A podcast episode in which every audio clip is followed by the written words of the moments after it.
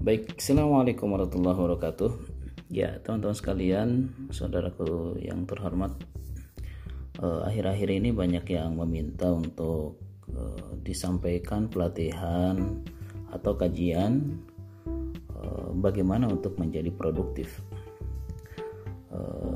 yang tentu ini dihubungkan dengan berbagai kondisi khususnya waktu kondisi sedang kesulitan gitu. Nah, akhirnya mungkin sedikit kita akan coba ceritakan di sini apa itu prinsip produktif ya.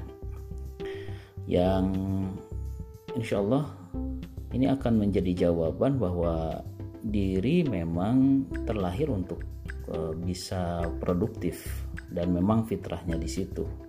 Fitrahnya dalam salah satu dalil bahwa manusia itu memang sibuk ya. Jadi sibuk artinya untuk di set sudah bisa produktif dan produktifnya tidak mengenal waktu. Produktifnya tidak mengenal keadaan dalam berbagai kondisi dia tetap bisa melakukan produktivitas itu. Baik e, berbicara produktif tentu kita akan berbicara mengenai makna. E, katanya produktif adalah saat kita bisa mendapatkan hasil di mana output yang dihasilkan itu lebih besar daripada input yang kita berikan. Dan ini ada satuan waktu yang menyertai. Berarti dalam satuan waktu tertentu kita bisa menghasilkan sesuatu maka itu disebut dengan produktif.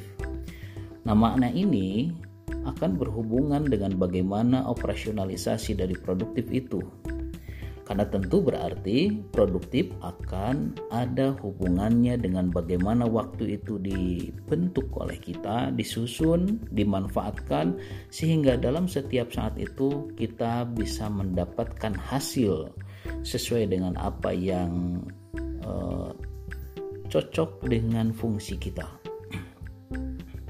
Nah, oleh karena itu berarti berbicara produktif tidak akan bisa terlepas dari bagaimana waktu ini kita manfaatkan gitu ya. Namun tentu tidak sekedar waktu ini dimanfaatkan dan diisi. Harus ada panduan-panduan sehingga pemanfaatan waktu itu atau waktu yang kita miliki ini benar-benar pas dengan apa yang menjadi uh, tanggung jawab kita dan yang menjadi peran kita. Oleh karena itu, dalam prakteknya kurang lebih ada tiga hal yang harus kita coba latih ketika kita mau menjalankan produktivitas ini. Yang pertama, pastikan peran kita. Nah, ini yang utama, pastikan peran. Peran yang dimaksud bisa jadi peran diri untuk diri, bisa jadi peran diri untuk sosial, bisa jadi peran diri untuk lingkungan yang lebih luas. Taruh kata kita misal menetapkan bahwa peran saya adalah sebagai anak misalnya boleh atau bahkan yang sudah berkeluarga menjadi orang tua, menjadi ayah, menjadi suami, menjadi karyawan kalau memang sambil bekerja gitu ya. Kemudian misalnya menjadi istri atau menjadi ibu dan selanjutnya. Nah, ini adalah peran. Maksud peran ini dibentuk dan ditetapkan adalah agar dalam waktu tertentu kita bisa men-set di waktu ini peran apa saya. Kemudian produktivitasnya sambung dengan peran yang mana. Karena aktivitas yang tidak bersambung dengan peran, tentu kita sulit untuk mempertanggungjawabkannya. Sehingga ini menjadi satu tahap penting bagaimana kita menentukan peran kita di dalam kehidupan baik diri ataupun di dalam masyarakat. Nah, di dalam masyarakat juga bisa kita menentukan bahwa saya memiliki tanggung jawab misalnya bahwa saya adalah pengurus organisasi apa dan sebagainya sehingga nanti bakal ada porsi dari waktu kita yang akan diberikan sesuai dengan peran itu. Baik, yang kedua setelah menentukan peran, boleh ini sambil berlatih dicek saja peran kita apa gitu ya. Nah, nanti akan terlihat mana peran yang produktif, bahkan ada mungkin peran jangankan produktif terlupakan bahkan bahwa itu menjadi peran kita. Ya tentu di situ akan kosong, tidak ada waktu yang termanfaatkan. Oke, yang kedua adalah memiliki target. Nah, ini target wajib ada target. Ketika orang mau produktif, maka pastikan ada target. Target yang dimaksud adalah arahan yang akan dicapai sesuai dengan peran yang ada di poin satu. Jadi peran-peran yang sudah kita list, peran-peran yang sudah kita tentukan, maka tentukan target-target. Targetnya bisa persatuan waktu, bisa per jangka waktu, atau bisa juga target-target yang memang ada di ujungnya. Misalnya sebagai diri target saya adalah selamat dunia dan akhirat. Berarti ini kan target jangka panjang sudah kita tetapkan ini. Dan kalau ada target-target yang lain berhubungan dengan tingkat kompetensi atau kemampuan diri, kapasitas, maka biasakan untuk membuat target sedikit melampaui kapasitas yang kita miliki agar kita memiliki ruang untuk tetap meningkatkan kualitas diri. Misal contoh, kita sudah bisa mengukur nih kapasitas bahwa di tahun atau di bulan kemarin atau di periode lalu kita pernah mencapai target jenis pekerjaan ini sebanyak 20. Berarti kan ini kapasitas yang sudah terukur.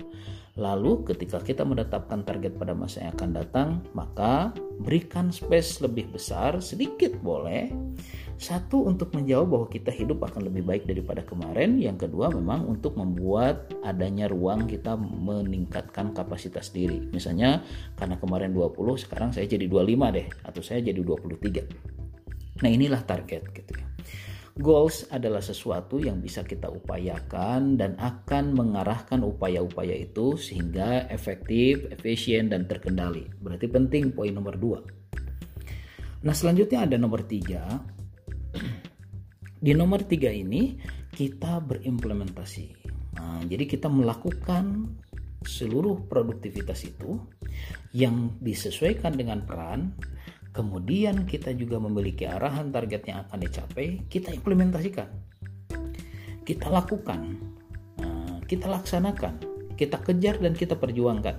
Nah, jadi ini adalah tahap action jadi di dalam konsep produktivitas tentu kata kuncinya adalah action. Kalau bagi muslim kata kuncinya adalah amal soleh. Amal soleh ini kalau di beberapa surat itu selalu menyertai kata iman. Aminu wa amilu solihah. Berarti amal soleh ini menjadi kunci nah, dari pelaksanaan produktivitas yang kita lakukan. Namun lagi-lagi tak sekedar beramal soleh atau beramal soleh sekedarnya dalam tanda kutip tak sekedar bertindak bergerak atau bergerak sekedarnya. Artinya ada peran. Nah di sini peran mana nih? Amal soleh apa bagi saya? Karena sesuai dengan peran yang telah kita tentukan.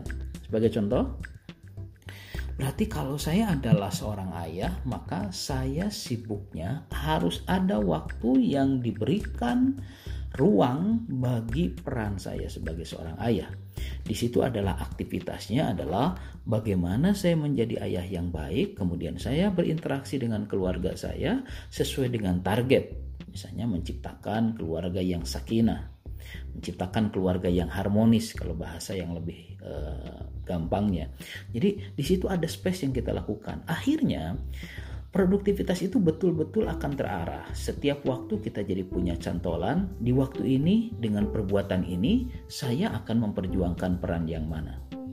Nah, jika kita sudah seperti itu, insya Allah kita biasanya sudah terarah, tidak akan bingung lagi. Ini ada waktu kosong nih, apa peran yang saya belum melakukan atau apa peran yang belum saya optimalkan? Kita jadi punya uh, panduan untuk melakukan produktivitas pada waktu itu.